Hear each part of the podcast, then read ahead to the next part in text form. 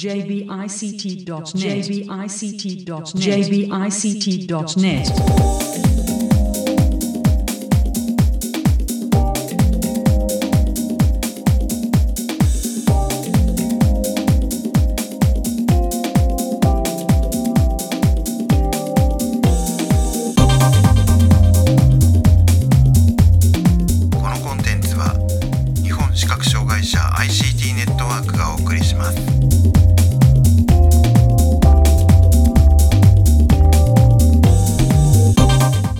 ちは。日本視覚障害者 ICT ネットワークがお送りするポッドキャスト、えサイトワールド2023特集です。中根です。高橋です。はい、よろしくお願いしよろます。しくお願いします。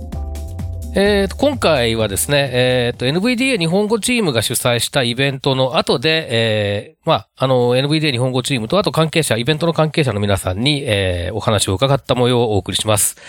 えーでは早速お聞きください。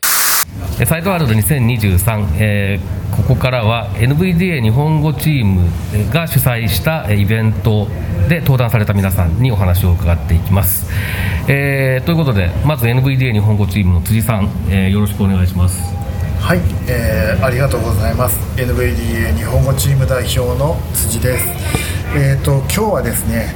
NVDA の活用事例を紹介するイベントとしまして3社の方々に来ていただいて実際にあのそれぞれのサービスがどのようにして NVDA で利用できるのかっていうのを中心にデモをしていただいたりとかサービスの説明をしていただきました。まず、えっとお話しいただいたのがユビー株式会社の三橋さん。そして株式会社スマート HR の柳瀬さん。えーノート株式会社の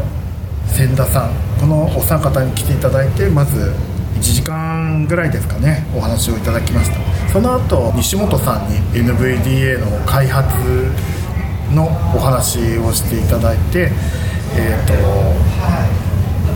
最後にあの NVDA に関するこうご質問とかを受けるような時間をとって大体2時間ぐらいのイベントをやっておりました。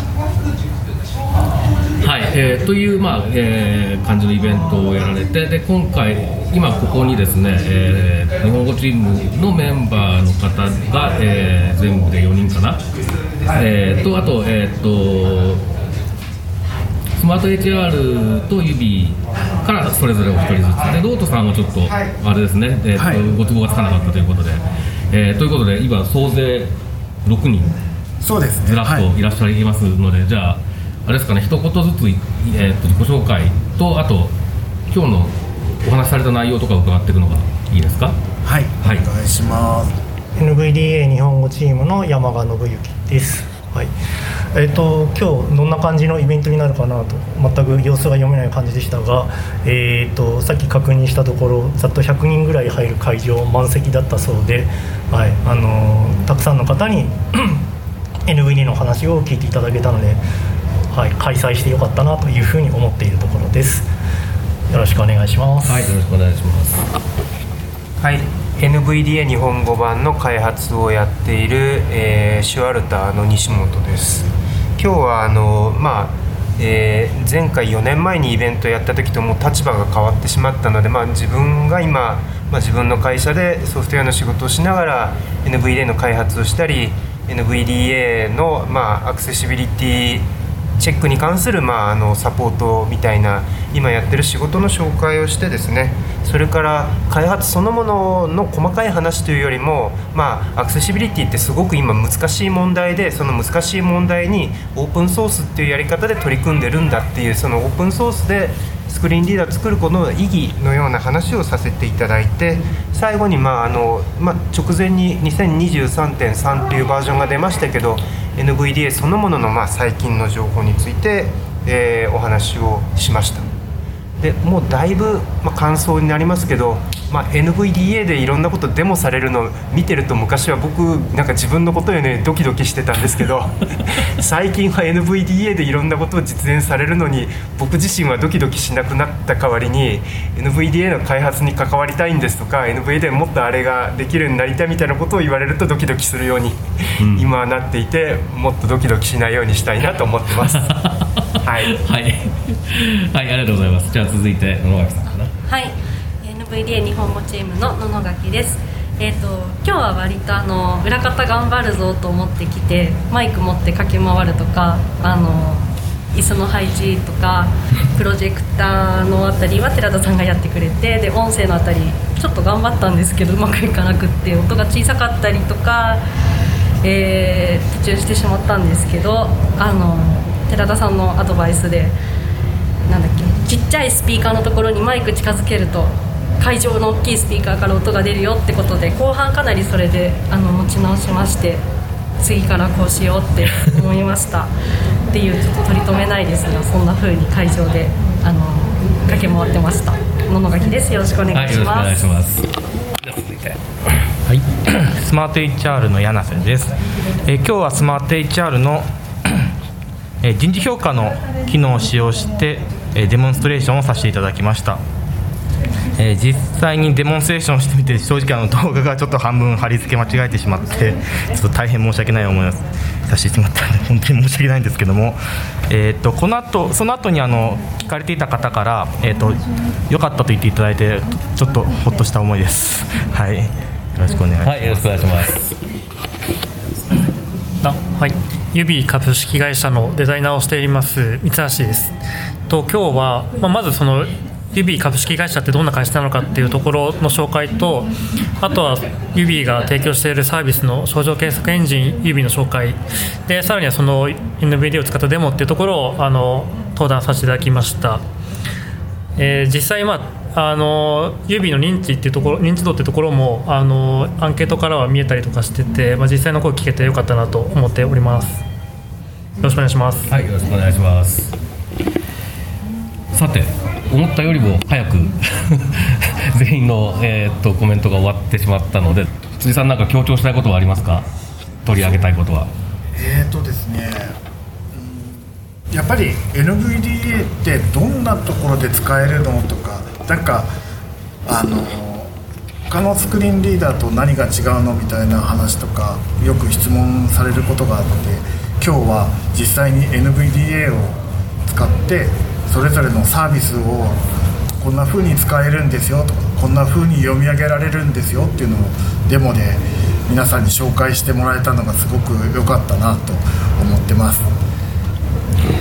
はい、えーっとこれそうしたらまあせっかくですので、えーとスマート HR さんとユビーさんに関してえーっと現状まあアクセシビリティがどれぐらいの感じになっているのか、まああと昔以前どうなったのかみたいな話ももしえーっと交えていただけるといいかもしれないですけれども、えーとで、えーまあえどういった形でえ改善したのか、えー、と現状にたどり着いたのかみたいなことをちょっとご紹介いただけると、えー嬉しいなと思うんですけどじゃあ、えー、と三橋さんから。はい。ちょっと全く準備してなかったんですがあすいません。はい。とユビは実際ですね立ち上げてから、まあ、2020 2017年に立ち上がってるんですが、まあ、そこからあの ミッションをテクノロジーをで適切な色に案内するっていうのをミッションにしておりまして人々テクノロジーで人々を適切な適切な色に案内するですねなのであの人々っていうのが入っておりまして、まあ、その人々っていうのは全ての人が含まれるってところであのアクセシビリティの取り組みっていうのも重要なんじゃないかってところであの取り組み自体は2020年頃からあの始まったような形になっています。でちょっと長くなってしまうかなんですが実際はですね2018年頃からあの提供しているあの AI 問診指っていうのがあるんですが、まあ、そこだとタブレット問診っていうところで医療機関に向けてあの来た患者さんに対してあのタブレットで問診いただくっていうのがあるんですが、まあ、そこではあのやっぱその医療機関に来られる方って、まあ、高齢者の方が多いっていうところであの通常のその iOS が提供している UI だと、まあ、使えないみたいな話があったりとかがあって、まあ、実際じゃあどう改善するのかっていうところであの、まあ、高齢者の方が普段使っているあのカラオケの電目だったりとか、うんまあ、あの生活に近しいその UI ってところを参考にしてあの改善していったっていうのがあって、まあ、そこでまあアクセシビリティではないんですがそういったその使われる方に対して、まあ、その UI をその適用していったりとか広く使われるようにしていくっていうところはそこで学んだかなっていうところが、まあ、ちょっと2018、19あたりにあって、まあ、そこから本格的にアクセシビリティの取り組みをしていったっていうのがあります。で当初はまあ全く使えないわけではないんですがあの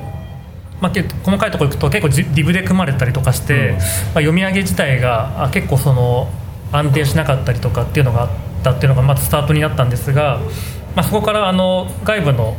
まあ、協力ししていただく方とかも入っていただいて、まあ、実際その、まあ、半年程度かけて、まあ、実装自体はあの一定のレベルに達してでそこからその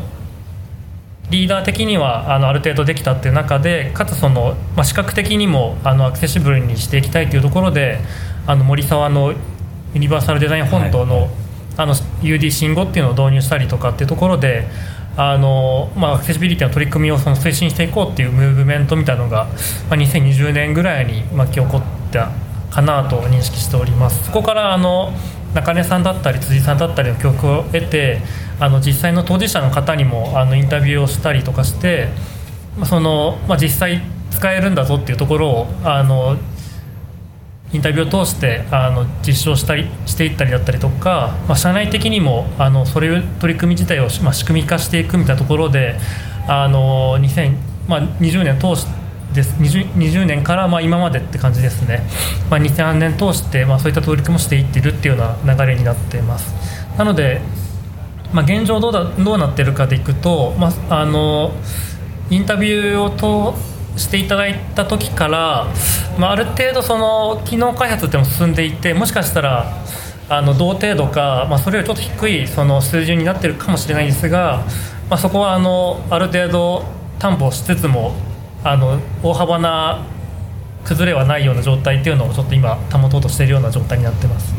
はい。まあ、そうすると、おおむね NVDA 等のスクリーンリーダーで、えーまあ、支障なく使えるというような認識で大丈夫そうですか、はい、で特にその、社内で評価もらっているところでいくとあの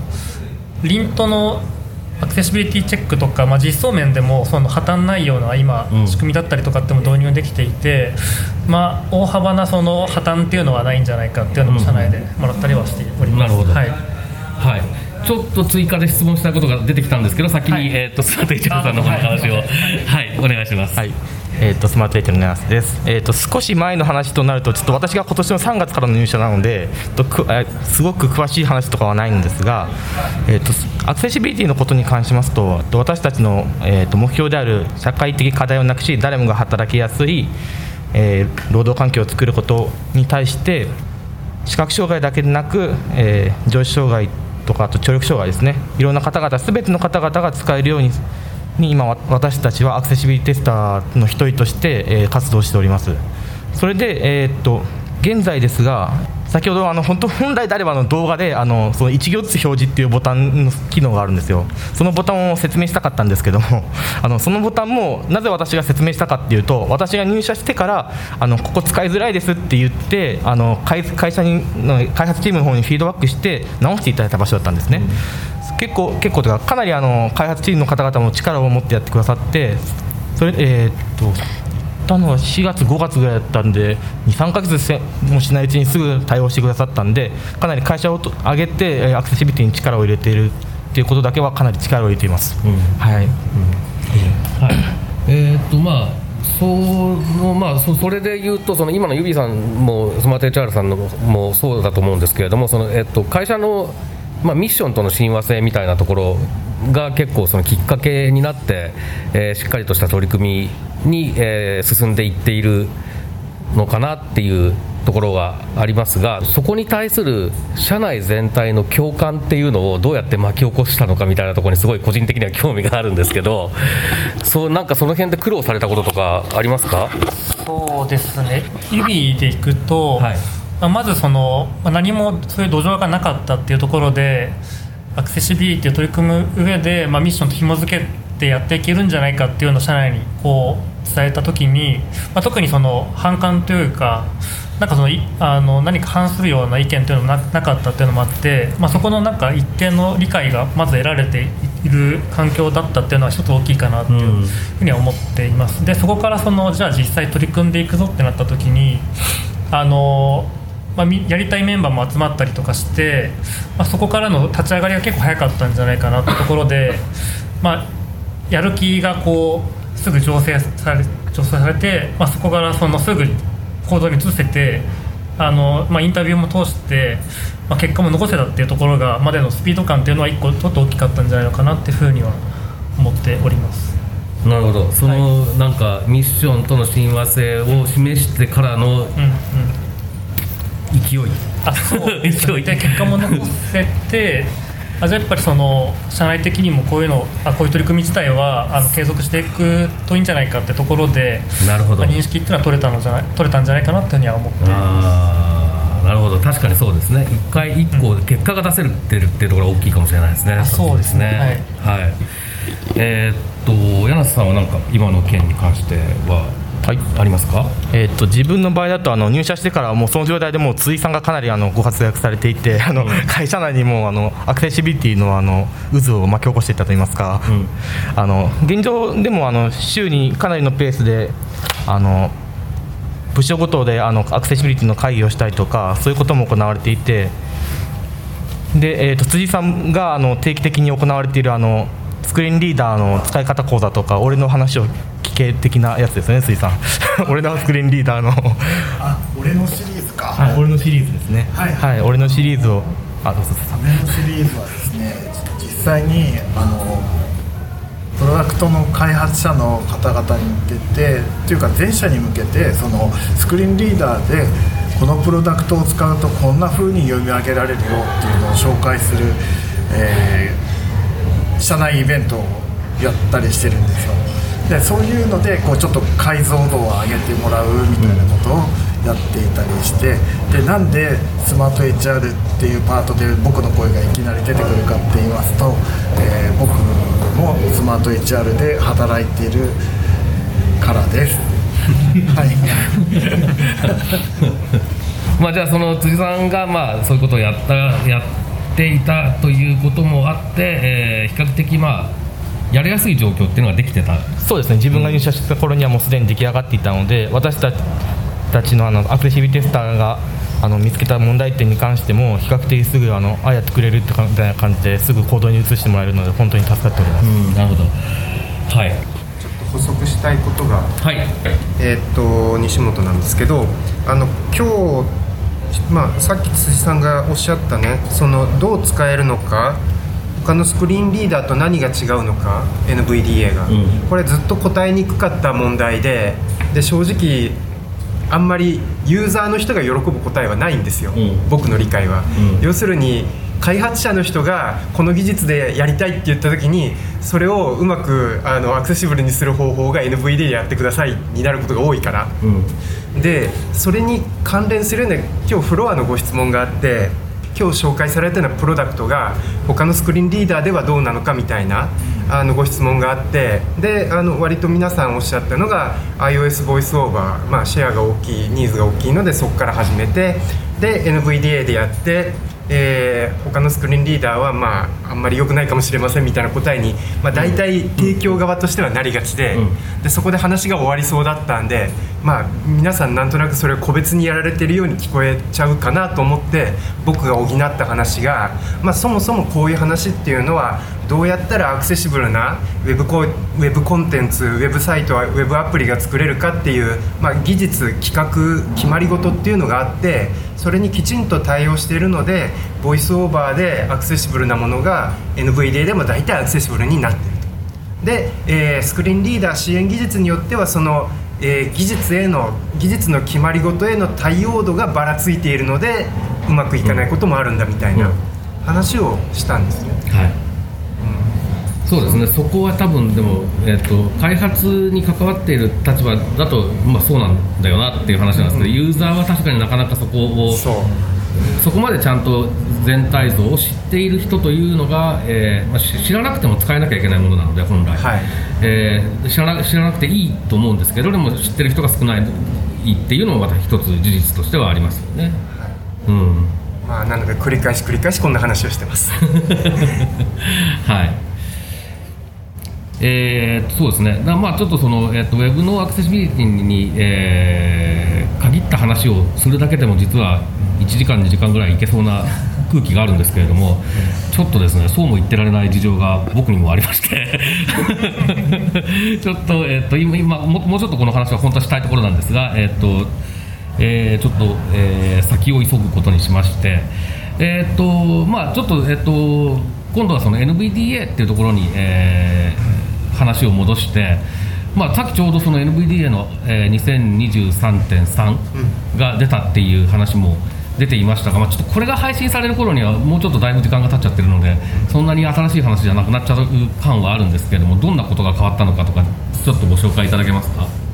えっと基本的にはバグ修正とか、うん。あの音の、えっと、オーディオ出力周りのあのデバイスの制御のやり方が変わったので、まあ、そういう性能品質が上がったであろうという。あろうはい。はい、ということとあと展示ディスプレイのあの自動検出機能みたいなのがあるんですけど、はい。あれが悪さすることが多かったので今回のバージョンで自動検出なんだけどこれとこれとこれだけ自動検出の対象にしなさいみたいにうん。ドライバーを選べるようにへなりました。でちょっと操作が分かりにくいんだけど自動検出って選ぶとその時だけ、えーアクセスできるようになるあのリストボックスがあります。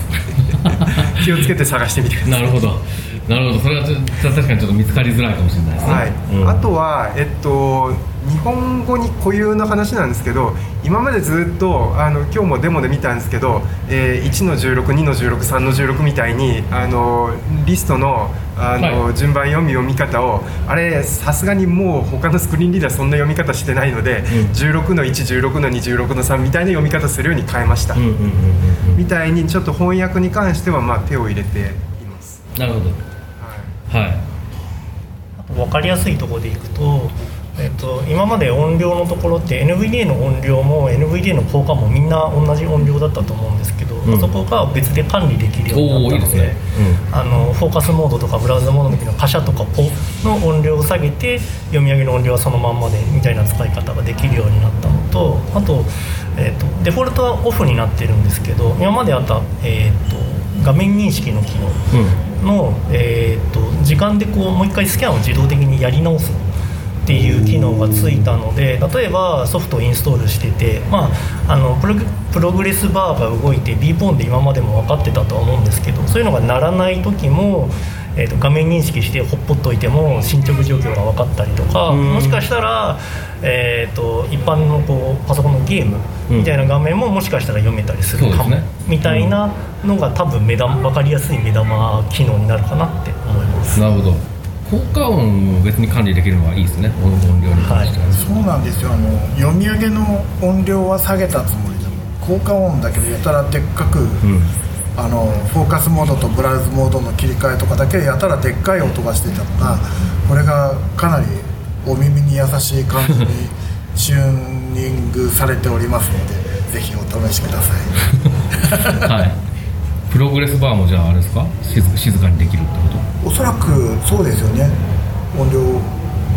そうだと思います。含まれてますよね、と、うん、なんかあのプログレスバーが伸びるたびに職場の周囲の席から笑い声が起きるからちょっと勘弁してほしいなって金ちゃんの仮想対象知らないでしょみんなえっとね、仮想対象を知ってるか知らないかの境目は大体20代後半だってことが分かりました。はい。もう一個だけ追加していいですか、はい。えっ、と結構マニアックかもしれないんですが最近のそのウェブコンテンツって複数のタブを切り替えて使うようなものってあると思うんですよ、例えばうん Google フォームを作る時に質問を書いてあるタブと回答が入ってくるタブっていうのが分かれてると思うんですけど、そのタブを探して移動するのって結構大変だったと思うんです、でこれが、えっとタブの移動用のコマンド次のタブへ移動ん。前のタブへ移動みたいなコマンドが追加されたんです。あら便利。これを使っていただくことで、えっとまあ、タブを多用するアプリケーションの操作がしやすくなるんじゃないかなと思ってそうですね。るんですがただこれデフォルトではそのジェスチャーがついてないので自分で、えーまあ、ブラウズモードの中で例えば Y キーを押したら次のタブに、うんうん。シフト Y を押したら前のタブにみたいな感じでジェスチャーを定義してもらう必要があるんですけどこれはぜひ使い使ってみていただきたい機能の一つ確かにそうですね。うん、それは便利そうですね。はい、えっ、と、じゃあ、あの、まあ、えーまあ、今、まあ、その NVDA の最新の話っていうのが出てきましたけれども、まあ、今後も、まあ、NVDA オープンソースなので、どんどん進歩していく、進化していくものだとは思いますが。今後の期待することとかを、えっ、と、実際の開発にも関わっている。えーお二人にちょっと伺ってみたいと思いますけれども、塚地さんいかがですか？期待することでいくと、まあ弊社あのほとんどのあの PC が Mac でで、まあ、検証も結構あの iPhone みたいな形になってて結構 NVDA であの検証する環境というのは結構限られた状況になっているっていうのがありましてで、まあ、それイコールに近いのが、まあ、使える人が少ないみたいなところでこう社内でこう普及普及っていうかしていくのに、まあ、その Windows 端末がそもそもないみたいな状況があってよりなんかその Windows 端末じゃなくても使える状態なのか、まあ、もう少しその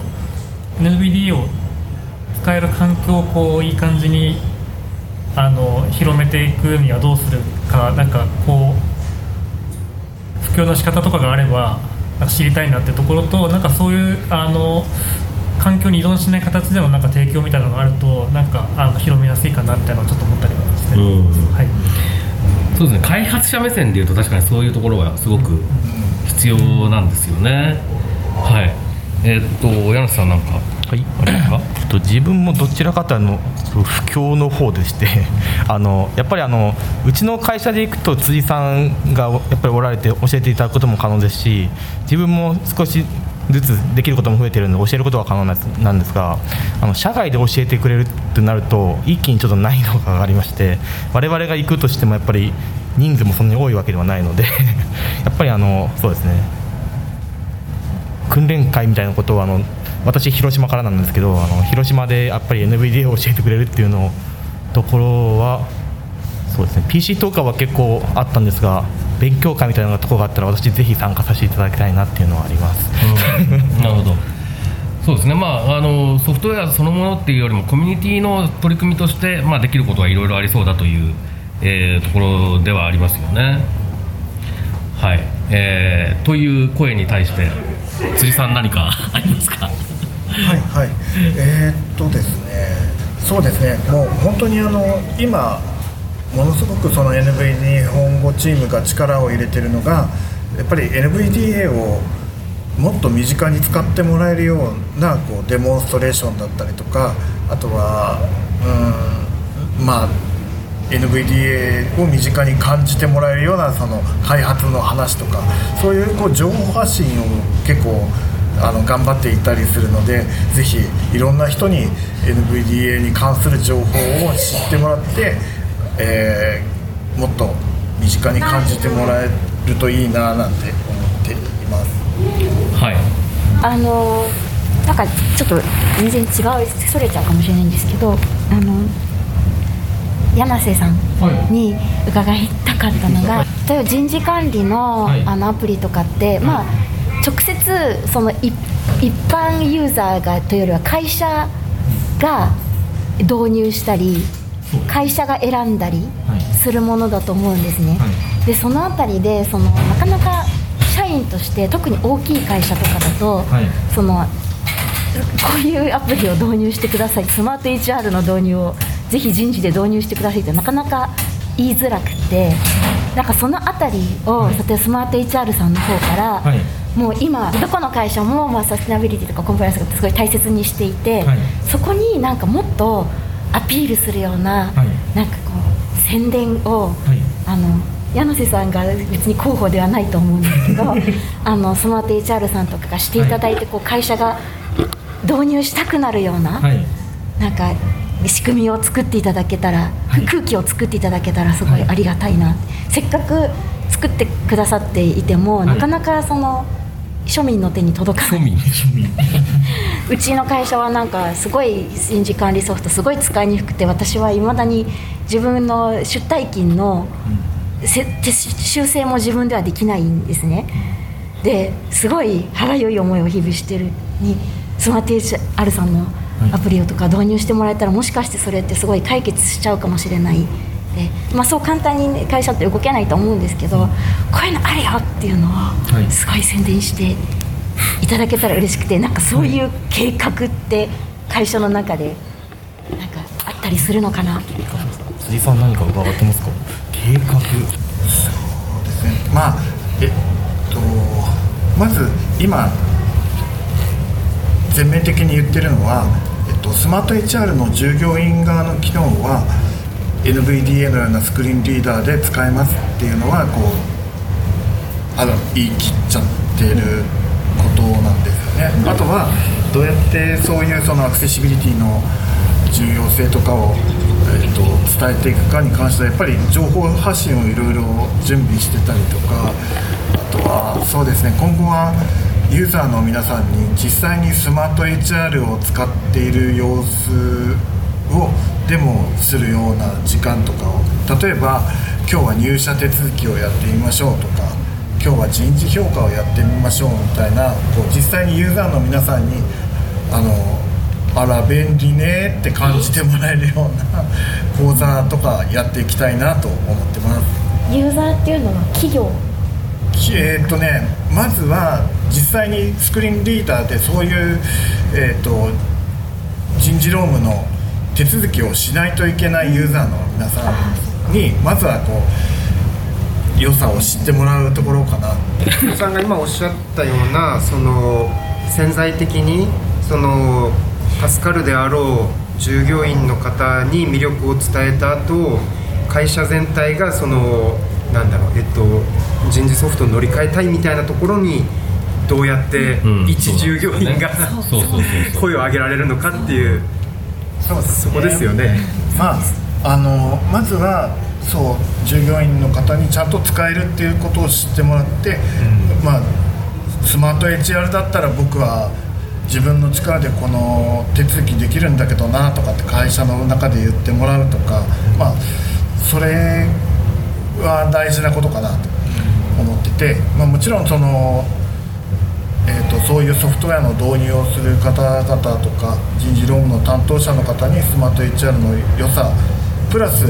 スマート HR は標準でアクセシブルだっていうところを知ってもらうことでその導入のきっかけにしてもらう取り組みもしていかないといけないなとは思ってます。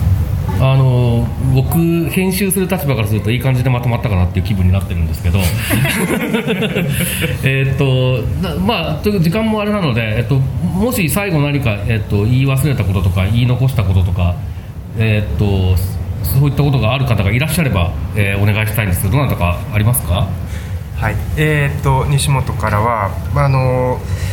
検証ツールアクセシビリティチェックっていう立場から言うとそのもうちょっと見えてる人向けのあの使い勝手を高める必要があるなと思います。今年は僕はあの動画の検証教材作ってビジュアルハイライトがよくバグってるっていうのが本当に自分で解説していて嫌になったので なんとか直したいなと思っています。それが一つとあとはまああの、えー転訳周りですね、日本語転訳エンジンで、えー、と2級英語転字使えるようにするっていうちょっと今年あんまりあのまだ宿題進んでないので引き続き頑張りたいと思っています。えーあとはまあもっと開発者翻訳、えー、といろんな方に関わってもらえるように私たちもドキュメントを整備したりとかあの、えーソースコードをもっとかっこよく書き直したりとかいうことを頑張ろうとしてます。はい。期待しております。あじゃあ僕からも、はいえっと、今日も、えっと、会場からはっていうよりは終わった後直接受けた質問でやっぱり教材が欲しいとか、どこで習えばいいですかみたいな話が結構出たのでさっき辻さんが言ってたように 情報発信みたいなことはしていかないといけないなと思っているところですでとりあえずは今日本語チームの YouTube チャンネルの中に「ことはじめ」と「ウェブはじめ」っていう形でデモをしている、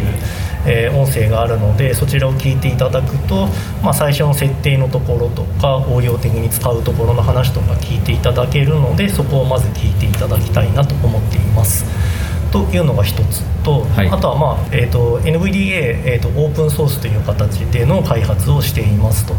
であのよく無料とかただのスクリーンリーダーですっていうおっしゃる方もいらっしゃるんですがそうではなくてオープンソースという形で、えーとソフトの設計のこう内容を全部公開してみんなで開発しているものですというところをあのぜひ知っていただきたいなと。でその上で、えー、そういう形で配布をしているので、えー、誰でもダウンロードしてきてすぐに使えていますでなんですけど結局公開したり、えー、なんやかんや開発をしていく上では資金も必要になるのでぜひあの使っている方は、えー、寄付の方を検討していただきたいなということを思っています。インストールの時とか更新とかホームページに案内があるんでぜひ一度覗いていただけると嬉しいです。はい。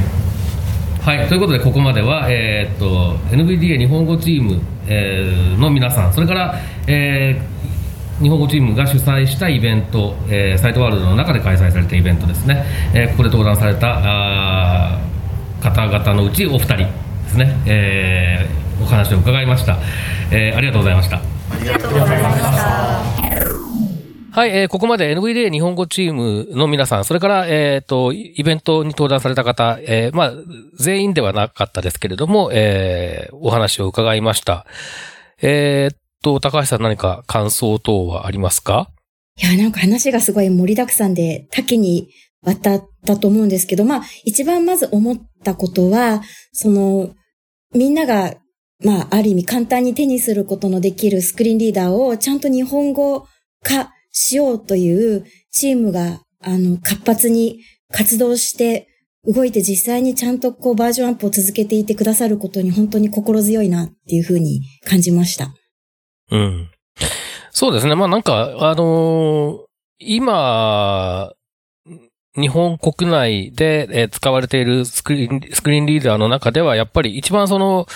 えー、最新の、まあ、例えばブラウザーのバージョンだとか、OS のバージョンだとかに、いち早く対応しているような印象は、